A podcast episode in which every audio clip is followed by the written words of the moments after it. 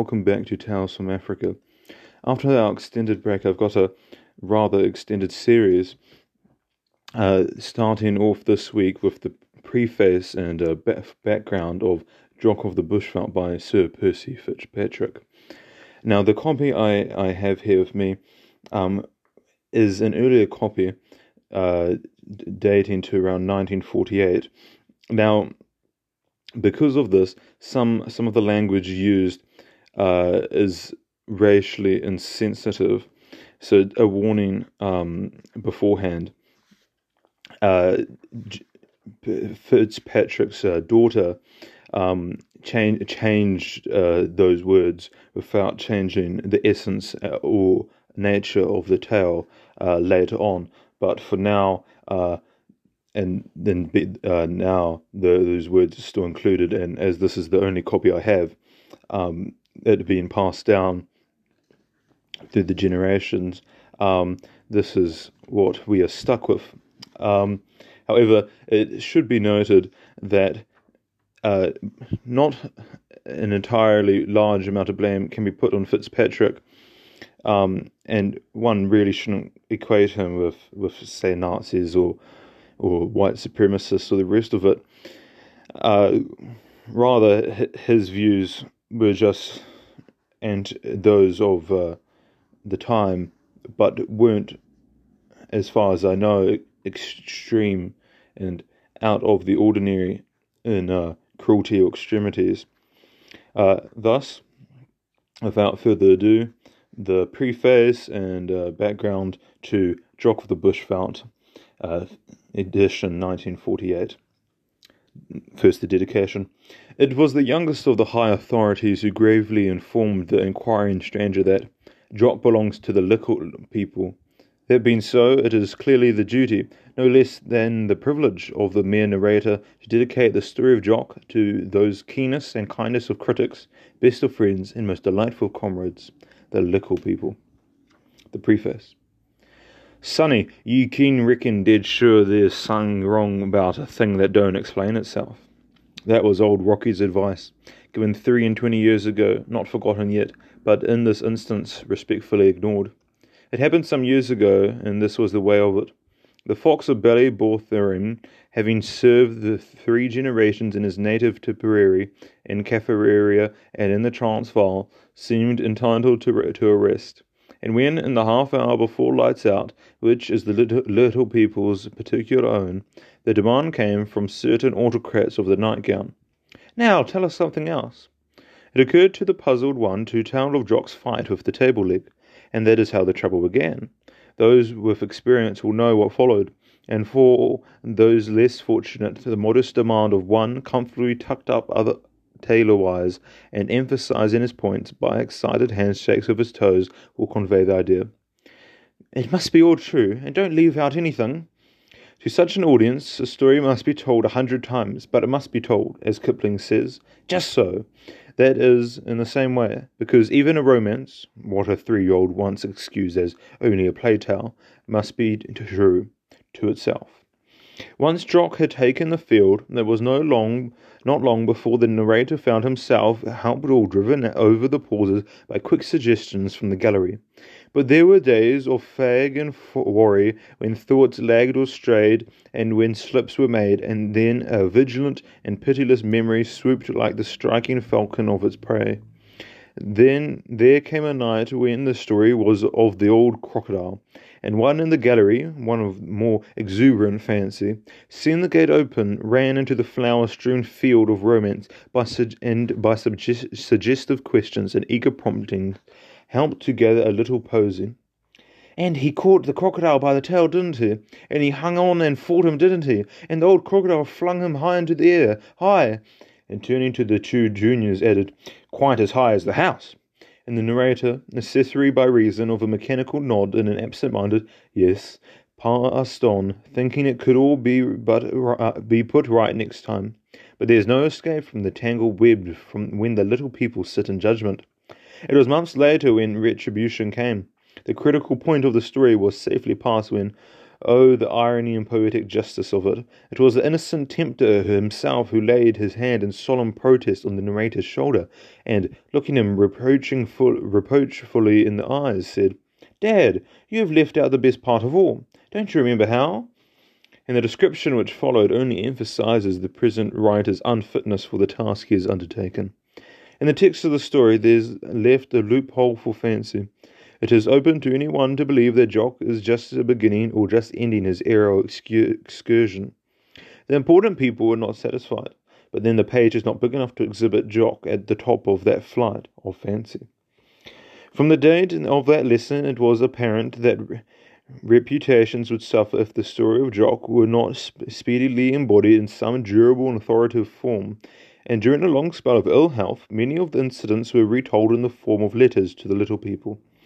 Other less important persons, grown ups, read them and sometimes heard them. And so it came about the story of Jock was to be printed for private circulation for the little people and their friends. Then the story was read in manuscript, and there came still more ambitious counsels, some urging the human story of the early days, others the wild life of South Africa. Conscious of many de- deficiencies, the narrator has less has left the two great fields practically untouched, adhering to the original idea, the story of Jock. And those who come into it, men and animals, come in because of him and the life in which he played so large a part. The attempt to adapt the original letters to the symmetry of a connected story involved, as one might have known, endless troubles and changes, necessitating complete rewriting of most parts. The writer is well aware that from the above causes and one other, there are grave inequalities in style and system, and in playing of phrase and thought in different parts of the book. For this feature, the one other causes alone put forward as a defence. The story belongs to the little people, and their requirements were defined. It must be all true. Don't leave anything out. It has been necessary to leave out a great deal, but the other condition has been fully and fairly complied with. For it is a true story from beginning to end. It is not a diary. Incidents have been grouped and moved to get over the difficulty of blank days and bad spells, but there is no incident, incident of importance or of credit to Jock which is not absolutely true. The severest trial in this connection was in the last chapter, which is bound to recall perhaps the most famous and most cherished of all dog stories. Much indeed would have been sacrificed to avoid that, but it was unthinkable that, for any reason, one should in the last words shatter the spell that holds Jock dear to those for whom his life is chronicled, the spell that lies in a true story. Little by little, the book has grown until it has come perilously, perilously near the condition in which it might be thought to have pretensions. It has none. It is what it was, a simple record, compiled for the interest and satisfaction of some little people, and a small contribution of remembrance and affection offered at the shrine of the old life and those who made it, tendered in the hope that some one better equipped with opportunities and leisure may be inspired to do justice to it and to them for the sake of our native land. Now, with the preface over, we go on to the background. Of the people who live lonely lives on the veld or elsewhere, Few do so of their own free choice. Some there shut off from all their kind, souls sheathed in some film invisible, uh, through which no thrills of sympathy may pass. Some barred by their self consciousness, heart hungry still, who never learned in childhood to make friends. Some have a secret or a grief, some thoughts too big or bad for comradeship, but most will charge to fate the thoughtless choice, the chance or a hard necessity that drew or drove them to the life apart. They know the lesson that was learned of old. It is not good for man to be alone. Go out among them, ever moving on, whose white bones mark the way for others' feet, who shun the cities, living in the wilds and move in silence, self contained. Who knows what they think, or dream, or hope, or suffer? Who can know? For speech among that hard skilled lot is but a half remembered art. Yet something you may guess, since what with the man there often goes, his dog, his silent tribute to the book. Oh, it's little they know of life who cannot guess the secret springs of loneliness and love that prompt the keepings of a trifling pet, who do not know what moves a man who daily takes his chances of life and death, man whose breath is in his nostrils, to lay his cheek against the muzzle of his comrade, comrade dog, and in the trackless miles of wilderness feel he has a friend. Something to hold to, something to protect. There was old Blake, mad, quite mad, as everybody knew, of whom they vaguely said that horses, hounds, coaches, covers, and all that goes with old estates were his once. We knew him poor and middle aged, how old to us, cheery and unpractical, with two old pointers and a fowling piece, and a heart as warm as toast. We did not ask each other's business there, and judging by the dogs and gun and gum, we put him down as a remittance man, but that, it seems, was wrong. They were all his. He left no letters, a little pile of paper ash, no money and no food. That was his pride. He would not sell or give away his dogs. That was his love. When he could not keep them, it seemed time to go. That was his madness. But before he went, remembering a friend in hospital, he borrowed two cartridges and brought him a bra- in a brace of birds. That was old man Blake, who moved on and took his dogs with him, because they had always been together and he could not leave their fate to chance so he buried him with one on either side, just as he would have liked it.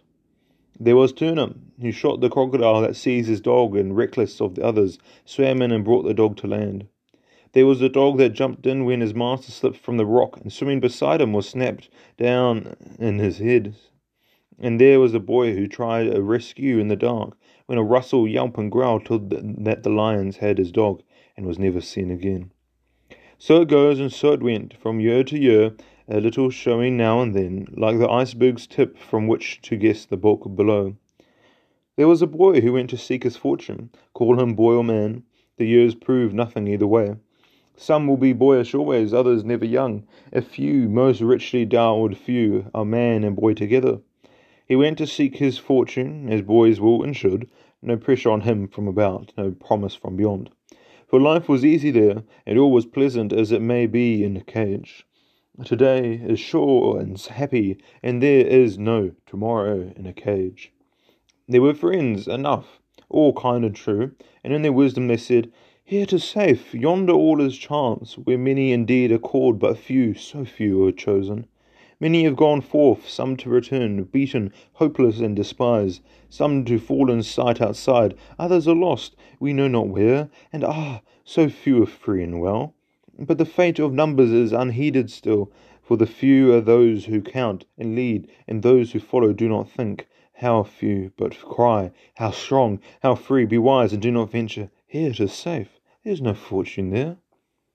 But there was something stronger than the things he knew, around, without, and beyond, the thing that strove within him, that grew and grew, and beat and fought for freedom, that bade him go and walk alone and tell his secret on the mountain slopes to one who would not laugh, a little red retriever. That made him climb and feel his strength and find out an outlet for what drove within, and thus the end was sure, for of all the voices none so strong as this, and only those others reached him that would chime with it, the gentle the gentle ones which said, We too believe, and one, a stronger one, saying, Fifty years ago I did it, I would do it now again. So the boy set out to seek his fortune, and did not find it, for there was none in the place where he sought. Those who warned him were, in the little, right, yet he, in the greater, right too. It was not given to him yet to know that fortune is not in time or place or things, but good or bad in the man's own self for him alone to find and prove. Time and place and things had failed him, still was effort right, and when the first was clear beyond all question, it was instinct, not knowledge, bade him still go on, saying, Not back to the cage, anything but that. When many days had passed, it was again a friend who met him, saying, Common sense is not cowardice. You have made a mistake. Repair it while you can. Have, I have seen and know. There's nothing here. Come back with me, and, I will, and all will be made easy.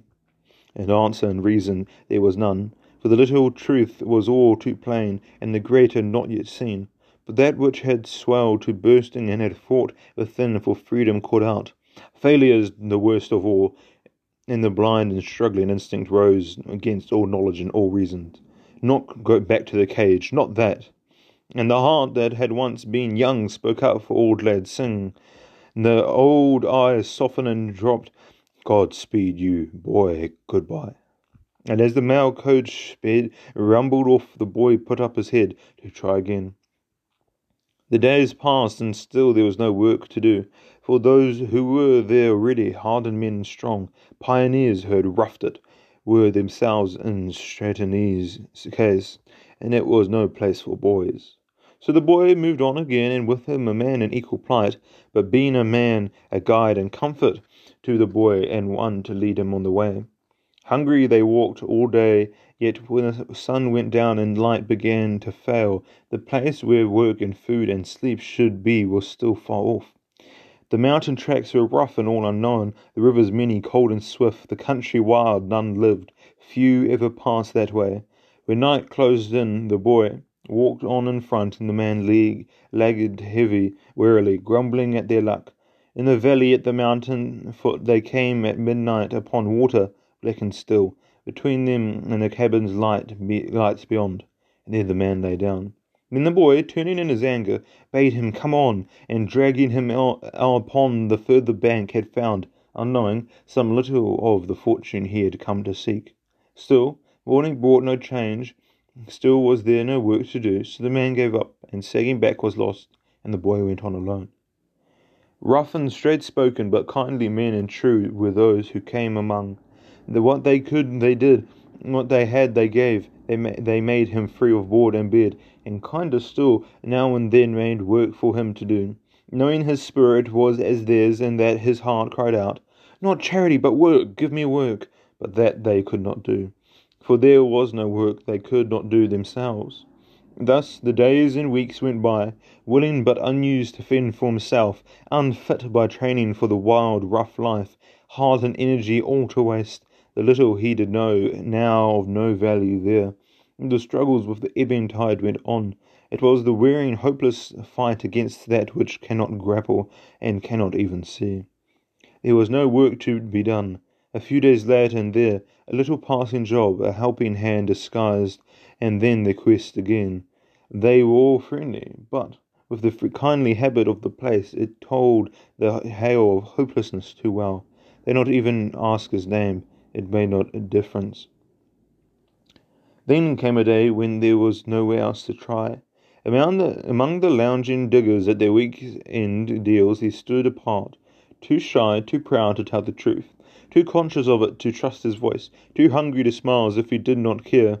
And then a man in muddy moleskins, with grey face, brown beard, and soft blue eyes, came over to him, saying straight, Boy, you come along with me.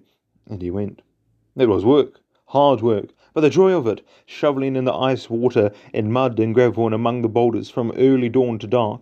What matter? It was work. It was not for hire, but just to help one who had helped him, to earn his grub and feel he was a man. Doing the work of his friend's partner, he was away. For three weeks the boy went, worked on, grateful for the toil, grateful for the knowledge gained, most grateful that he could by work repay a kindness. And then the truth came out. The kindly fiction fell away as they sat and rested on the day of rest. The claim could not stand two white men's grub had fallen from the man, accounting for his partner's absence. It was the simple and unstudied truth and calm unconsciousness of where it struck that gave the thrust its thought force. And in the clear, still air of the Sunday morning, the boy turned hot and cold and dizzy to think of his folly and of the kindness he had so long imposed on. It was a little spell before his lips would smile and eyes and voice were firm enough to lie. Then he said gently, If he could be spared, he had not liked to ask before, but now the floods were over and the river turned, perhaps it could be managed. He would like to go, as there were letters waiting, and he expected news. Up the winding pathway over rocky ledge and grassy slope, climbing for an hour to the pass, the toil and effort kept the hot thoughts under. At the top the boys sat down to rest. The green rock crested mountains stood like resting giants all around. The rivers, silvered by the sun, threaded their way between. The air was clear and cool and still, and the world was very beautiful from there. Far, far below, a brownish speck beside the silver streak, stood the cabin he had left, and without warning all came back on him. What he had mastered rose beyond control. The little child that lies hidden in all of us reached out, as in the dark, for a hand to hold. There was none. His arms went up to the hide the mocking glory of the day, and face buried in the grass, he sobbed, Not worth my food. Science tells that nature will recoup herself by ways as well defined as those that rule mechanics. The blood flows upwards, and the brain's a whirl. The ebb tide set, and there is rest. Whatever impulse sways the guiding hand, we know that often when we need it and most, and there comes relief gently unbidden, unobserved. The boy slept, and there was peace a while.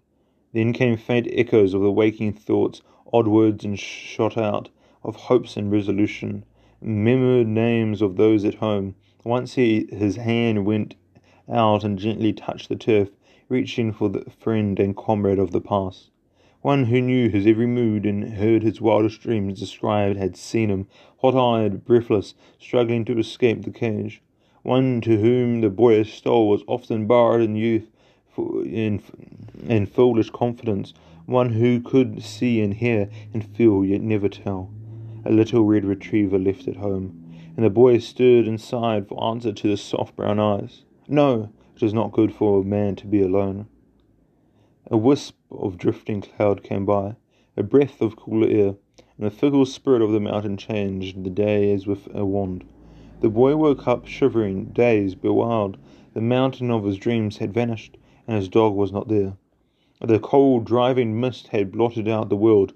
Stronger and stronger grew the wind, driving the damp cold through and through.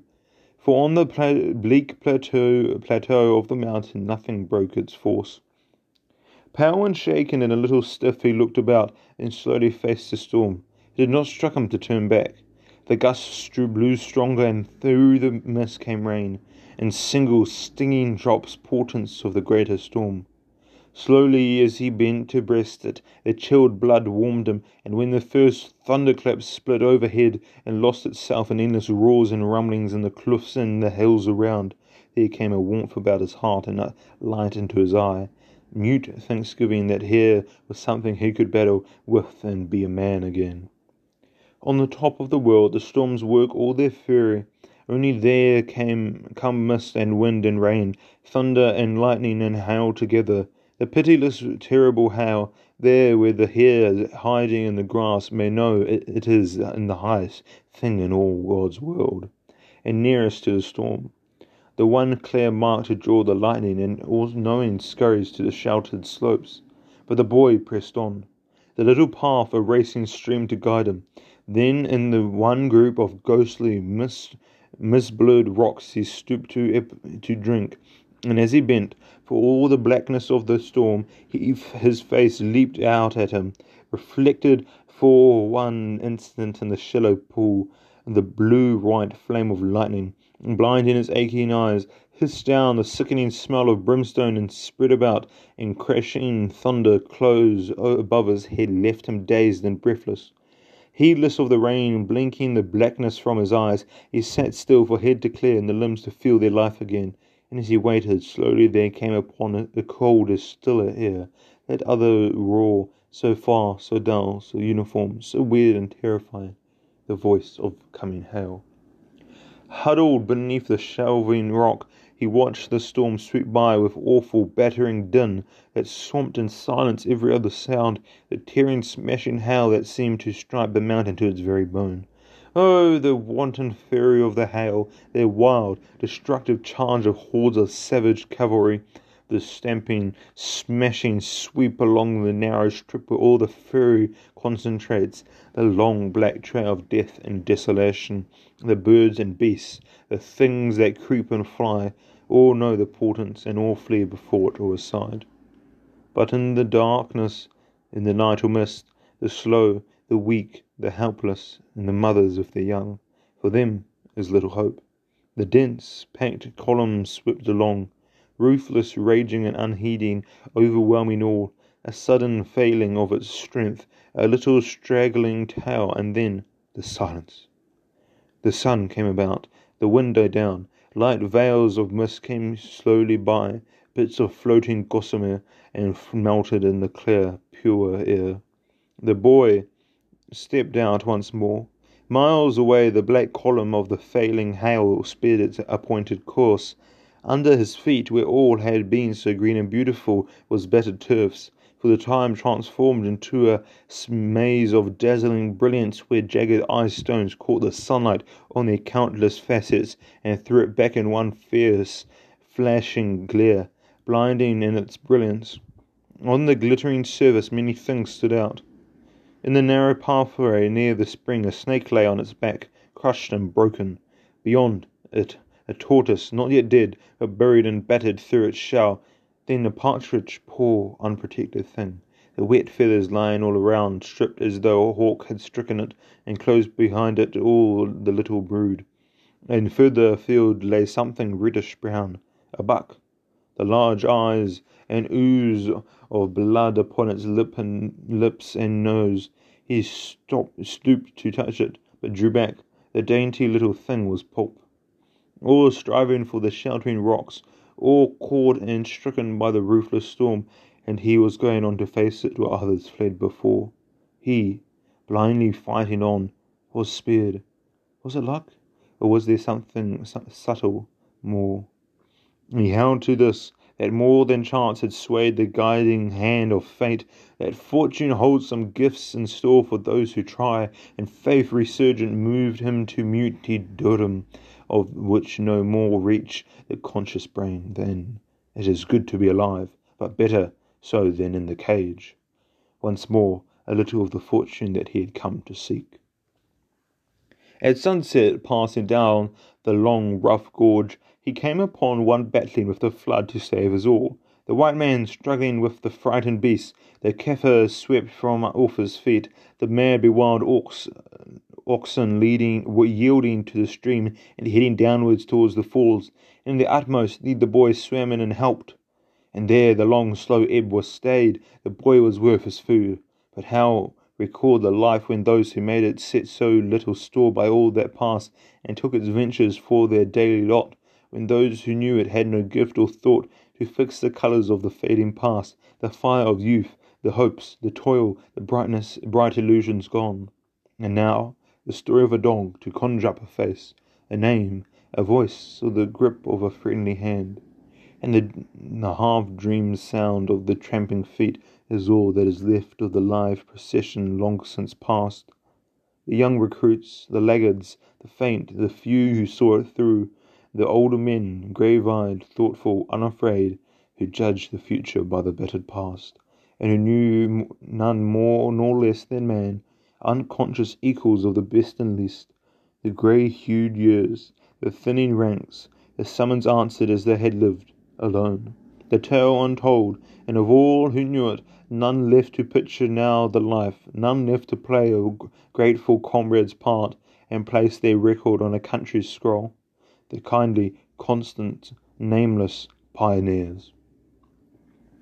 Thank you for uh, tuning in for this episode of the back of the the background and uh, introduction to Jock of the Bushveld. Uh, I'll greatly be uh, appreciate to see you all again, and thank you for listening. Goodbye.